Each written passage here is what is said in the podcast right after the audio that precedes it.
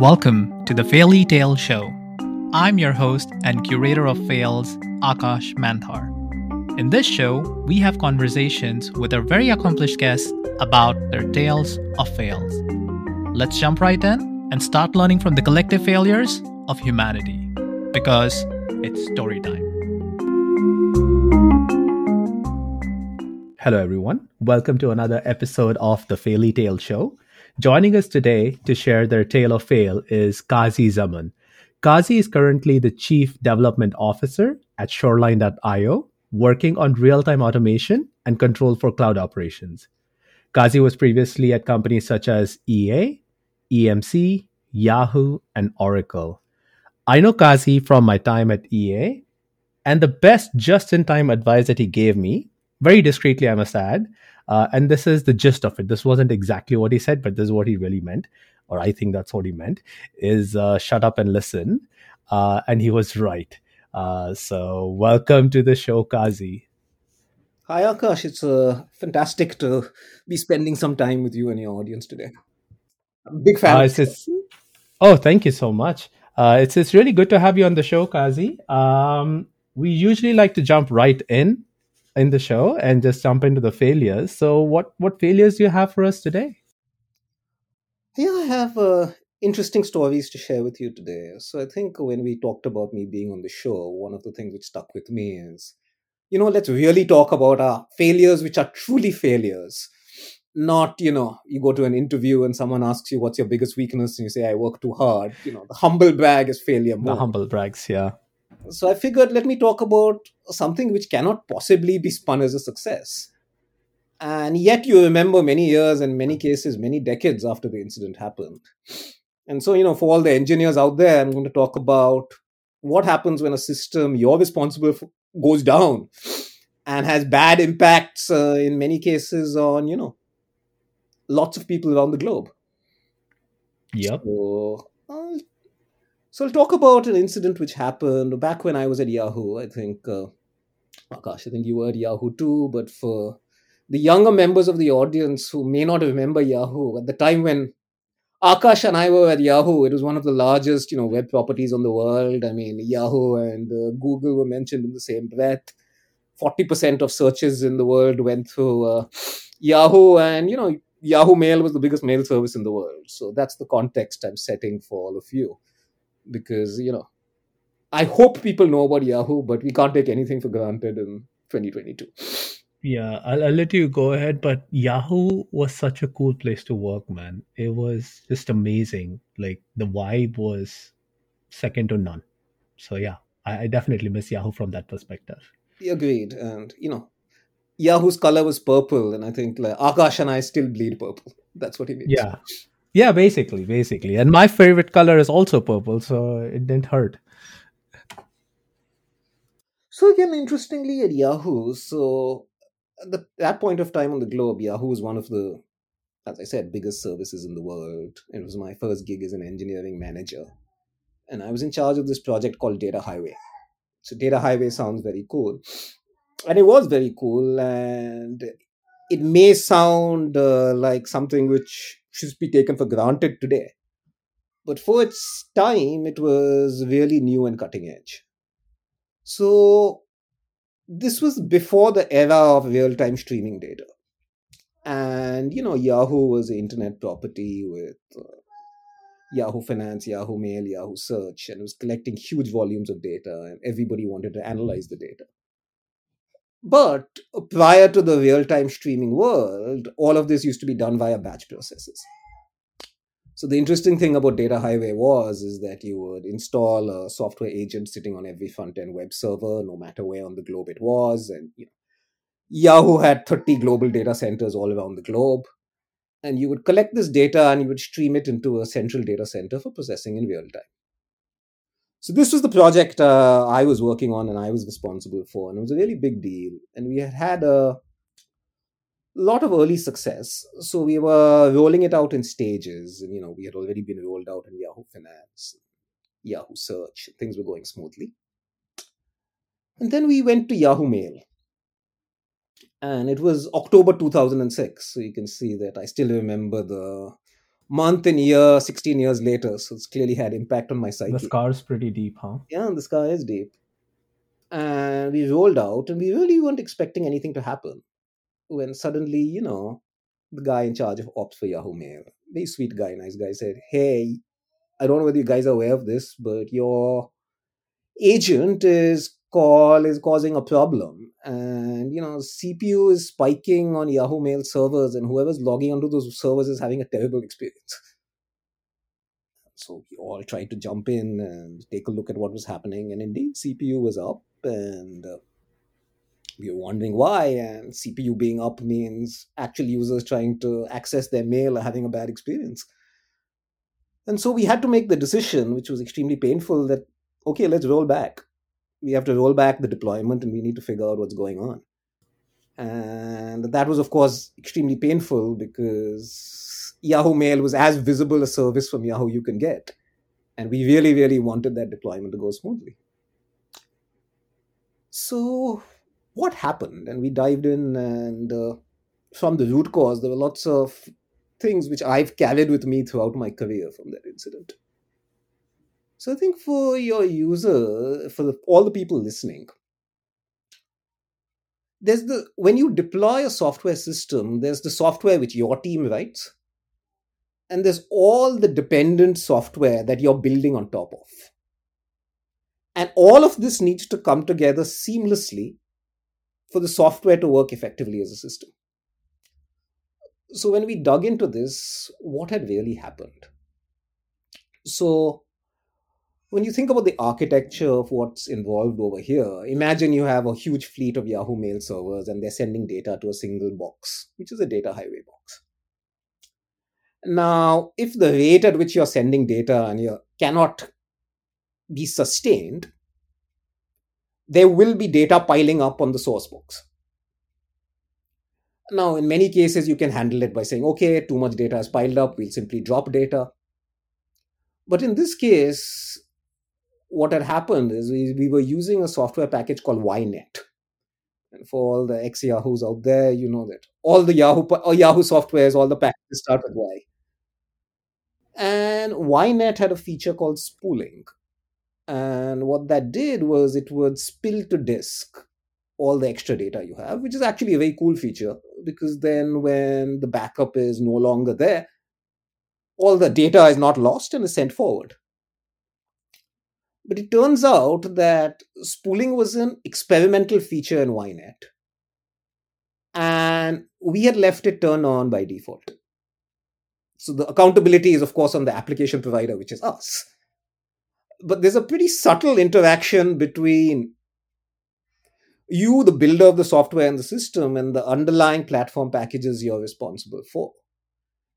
And so there are, you know, lots of deep learnings from this, which is, in many cases, you're using software not dependent on you. I think another example, which probably everyone who's an engineer here has had to deal with, is when Heartbleed happened in roughly, I don't know, twenty fourteen, twenty fifteen. You all know what it is. It's a security bug in S S L library, maintained by six people on the globe, but used by every software package on the planet. Everybody has to scramble and figure out how to fix it. So, you know, when you're picking up software packages from other people, the onus is completely on you to ensure that the package is doing what you intend and is working completely according to what you want it to do, which is leading to the second part. Is, as engineers, we like to, you know, love our code ourselves, love the code we write. But configuration is as important as code is. So if you had turned spooling off, you wouldn't have had any problems. But, you know, we do code reviews and code reviews get heated, personal things. And, you know, lots of people come in and look at the code with a, you know, with a microscope. But config, which will impact the system equally, is completely neglected. Nobody really looks at config in a serious way. But config is really important. Most people have There may be the case that you're deploying a system and no one's actually looked at the default config and you're running some default config to the end of time and you don't even really understand what's going on. So the importance of, uh, you know, config and config being equal in st- status is, uh, to code is something which I took away as a pretty deep learning from that. And the other thing is, is that, you know, at the end of the day, scale is, uh, there are things which will happen in scale which you're not prepared for. Now, the interesting thing is, even though we had rolled out in finance and, uh, you know, other properties, big properties like search, I think mail was pretty unique. Mail was still the biggest property. And I remember there was a, I think you were talking about FIFA in one of your previous episodes. Right. There are things which happen at huge scale that you're always going to be unprepared for. So whenever you're doing a launch at massive scale, it beho- behooves you to be extra paranoid and figure out what are the extra load tests, scale tests. If you're doing something at a scale you've never done it before, you need to be paranoid and think of all the things which could possibly go wrong and proactively test for them. And it's quite interesting given that, you know, how Yahoo handled this. I think there's an interesting story. After I was at Data Highway, I was part of the Hadoop team at Yahoo. And now Hadoop is also a distributed system which, you know, operates at massive scale. And I think though Yahoo, the deployment model for Hadoop was predicated on the fact that we know that there will be failures at scale. So there used to be a cluster called Axonite, which was a thousand nodes. Then there used to be Nitro, Uh, which used to be around five thousand nodes, and the production clusters like Dilithium, and uh, which would also be a five thousand node scale. But you would deploy to Axonite knowing that things were going to go wrong. And then when you went to the Nitros of the world, all the people with non-production workloads would just hammer it left and right. And so you'd go a ha- scale hardening cycle. By the time you reach production, you had hammered out all the problems. Now, I'm sure the astute listeners in this audience will immediately put up their hands and say, uh, but Kazi, you know that running a thousand node test cluster is rather expensive. Yeah. Is, you know, that's another thing you learn is, is what are the trade-offs between deploying any software system and trade-offs on availability, scalability, and performance. There's all a, you know, huge trade-off over here between cost, availability, and how much you want to invest. Like the interesting thing about working at Yahoo is, is that there was B C P. Business continuity planning for all systems. So you effectively had two copies of all the systems, and if one went down, you'd be running in another data center on the globe. Now, the interesting thing is, is, is that if you look at something like uh, whenever there's an outage in A W S in U S East one, and you see the number of internet properties which are down completely, you'll notice that not everyone shares Yahoo's philosophy of B C P. Because again, B C P has a trade-off. And the trade-off is, is yes, you'll spend more money, but you will get uptime. And again, for the listeners of uh, this podcast who weren't around in two thousand one, an interesting story from two thousand one, nine eleven, is nine eleven came as a complete shock to the system. And at that point of time, everyone naturally wanted to get news. Yahoo was perhaps one of the only sites in the world which stayed up on nine eleven. I remember clicking refresh on all the sites, sites I had on my browser. At that point of time, it was only Internet Explorer. But Yahoo is one of the few things, few places which actually held up. So lots of learnings I had uh, from this particular incident. And, you know, I think it's informed my philosophy and, you know, system building, preparing for deployments and all that kind of stuff uh, over the years. That's a very interesting story. And I did not know about Yahoo was on, one of the only news sites which actually uh, stayed up. So I was going to ask you a question about how do you balance speed versus through thorough due diligence, but I think you answered that by taking it through that production-like environment, which is non-prod and just completely gets hammered. Um, but there can still be things to figure out. So I, I guess you can still be fast and just catch it over there. Uh, the other one was, what was the impact to the users? Like what percentage of users could not access their mail, or like how quickly or how late did you figure it out? So this is actually a great example. Uh, great question, and I think it's a very timely example. I think Yahoo Mail obviously followed a very, very structured process. So they would roll it out in a certain number of racks. So, so the good uh, good news is, is they did not simultaneously push it to, you know, the whole Yahoo base.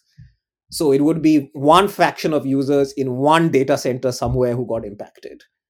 And given that the time to detect was relatively soon, less than an hour in this case, the impact was, you know, not as bad as it could have been. Now, the reason why this also comes to mind is this is, and for all of you following the events at Twitter over the last couple of weeks, when you look at how blue check verification was simultaneously rolled out to everybody, when it clearly had basic bugs where it fundamentally didn't work. And uh, you'd have all seen the funny tweets from Coca-Cola, Eli Lilly, and the like. Uh, there's a lot of benefit in staged rollouts. And I think that uh, the fact that, you know, Yahoo Mail had extremely structured processes actually helped us over it. I see. I see. Wow. Yeah, that's that's definitely a good learning uh, and something that listeners who are more on the tech side can definitely take through. I heard you had another learning for us today. Another fail and another learning.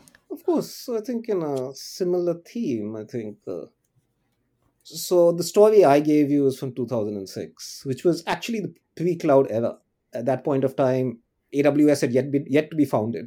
It was founded around the same time, if you check the history. I think they were founded in two thousand six. Mm-hmm. So one of the big things and big promises when people get very excited is, hey, you know, you're going to be building on top of cloud, so everything's awesome. You'll have, you know, infinite elasticity, and if anything goes down, you just spin up something else, and you know, things will become better. So I think the interesting story is, is, you know, the next failure I want to talk about is many years later. But, you know, many of the same lessons still hold because you're now building on top of a different set of cloud abstractions, so to speak. And if you're not completely, I guess the lesson I'd say again is, is you need to be completely familiar, like in the Data Highway case, we had to understand Ynet. When you're actually building on top of cloud, there are a lot of internal details about the cloud that you as an application developer need to be familiar with. Otherwise, it will come to bite you at scale at the worst possible time. So this is, you know, Thanksgiving weekend at E A five years ago. And at E A, I was responsible for the data systems, and we were running a Hadoop cluster. Now, we were in the cloud and we talked about Hadoop earlier. I think one of the architectural things about Hadoop is you have local disk attached to the, you know, the node, and the local disk is uh, where you're writing all the data. Now, for at that point of time, A W S didn't really have instances with uh, large local disk because, and for very good reason, they want to stack as many nodes as possible inside, you know, a data center, and local disk will make the unit size larger. So at that point of time, we had a Hadoop cluster. The Hadoop cluster was, uh, instead of local disk, was running using E B S. Now, the interesting thing about Thanksgiving for all you gamers out there, I'm sure there are lots of gamers in this audience over here, is, you know, you have lots of new releases of new content drops, new games get released, and everyone is preparing for the fact there's a four-day weekend, so there are lots of games to, games to play. So what happens? Uh, more people play games, more data gets generated, and we had to write more data. Now, interestingly, as a user of E B S, and I don't know how many E B S users you have out there, there's a, something called burst credits. And if you run out of burst credits, you will no longer be able to write to E B S. And so at the worst possible time, at a time of peak failures, we can no longer write to disk. So you'll say, it's okay, the natural thing to do is, okay, increase the E B S volume size and, you know, ask for more burst credits, which is naturally what we did. And now A W S has a throttle on how much you, how many burst credits you can ask for and how quickly you can do this, because they actually have underlying systems, and these underlying systems are not magic. They're systems like your systems or my systems. And guess what? Their system had bugs too and couldn't handle our requests. So we had to reach out to A W S and say, hey, high priority, lift the throttle, help us do this. So they lift the throttle, and uh, we start increasing the volume sizes and adding that. Uh, then it turns out that modifying volumes is making them larger is not that a common an operation when you do it very rapidly. So we uncovered another bug in the underlying system. And all of this is happening at the worst possible time because for a data system, you want to process the data in order because you're doing windows, day over day, stuff like that. So you don't want to process the data out of order, and the backlog is growing bigger. And we are multiplying now, juggling between multiple A W S teams to recover this. And, you know, gamers are generating more and more data. So again, it's a very memorable uh, failure because it shows you that, you know, the underlying abstractions, which I think, I think, uh, I forget, maybe I think it was Joel Spolsky who talked about the law of leaky abstractions. I don't know if your users have heard of him, but back again, back in the day, I mean, he wrote a very, very popular blog. But the abstraction of, you know, the cloud and the cloud, you will write the cloud and you, you will write and you won't get a failure. That's not true. You actually do need to know the details of the internals of what's happening over here, because at sufficient scale, again, this is going to come and bite you. So it's an interesting uh, incident and failure, which has a, a decade apart from the previous story I told you about, but, you know, lots of commonalities over there. Yeah, for sure. Instead of it being a software that you had bought into your application, this is your application running on exactly uh, the cloud. So exactly. yeah. It's, exactly. So for for the listeners who don't know, E B S is uh, Elastic Block Storage. It is a storage service provided by A W S. So um, the question then is, um, what happened to all those logs? Because if you're not able to write them to the disk, which is essentially the hard disk for the computer, like, did you lose them? No. So I think if you look at the data pipeline, what happens is the incoming head of the pipeline was fine. Here, what was you're basically doing business logic and transformations. So the business logic and transformations got delayed, which is, of course, the worst possible time for it to be delayed, because everyone's very keen to know how their game, new game update is doing and that kind of thing. I see. So it was so, the data processing, not necessarily the data coming in. It's a data delay problem. So basically, okay. you know, analytical result, you know, the results of your analysis and all, and it just ends up getting delayed because the data processing is slow. But again, it's uh, I think that's the interesting thing is, is that uh, the, these things tend to happen to you at events where something changes in the system. And the big change which happens in the system is, is you have much more volume on Thanksgiving. As a gamer, you also know you have much more volume at Christmas. And these are the worst times for system failures to happen because everyone's on vacation. Right? Yep. But that's what will happen, because that's when the changes to the system happen in a significant way. Sharp spikes. Yeah. Especially in the gaming industry, right? The peak usage is around Thanksgiving, around New Year's and Christmas break, or the holiday season, or even the weekends. I remember we had this uh, outage. Um, the marketplace system that we worked on um, at E A was adopted by Apex, and Apex blew up really well on the first weekend. We had scaled it up because we didn't know how many users to scale it up to, to a pretty high number. And then it snowed. It was the weekend. I was shoveling my driveway. I get a call from my team to say, the system's getting too hot. There are too many people coming in too fast. It's going to fall over. Uh, and then you come in and you're trying to firefight. And just before I was able to scale the system up, it did go down for a few minutes. And then we're like, hang on, let's just understand what the root cause of this was. We found the root cause, scaled it up, and we're okay. But yeah, and all the stuff, at least in gaming industry, happens on weekends or nights. I think our friends in the e-commerce industry will also see similar patterns. I mean, they're going to have Black Friday and all of that coming up. Yeah. It always happens at the wrong time.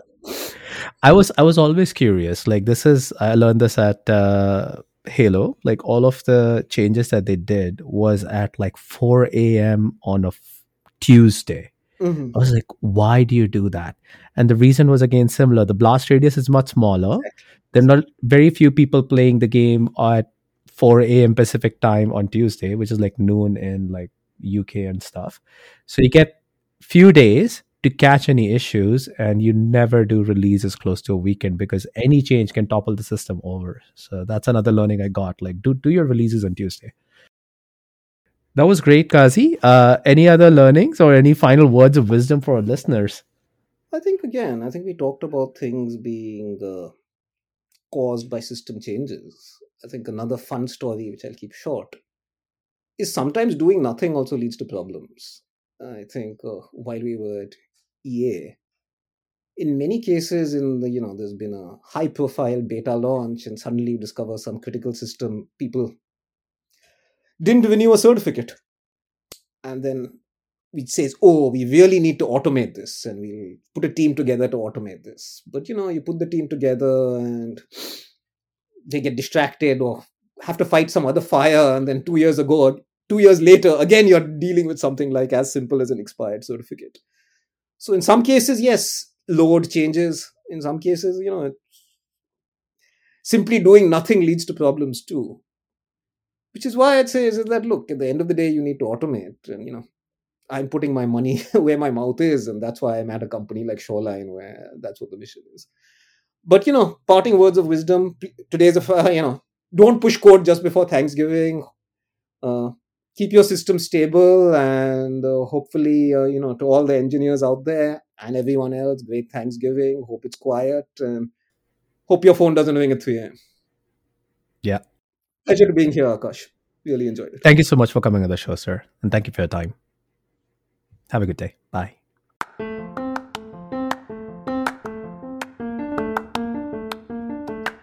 Thank you for listening to this episode of The Faily Tale Show. Until next time, keep learning.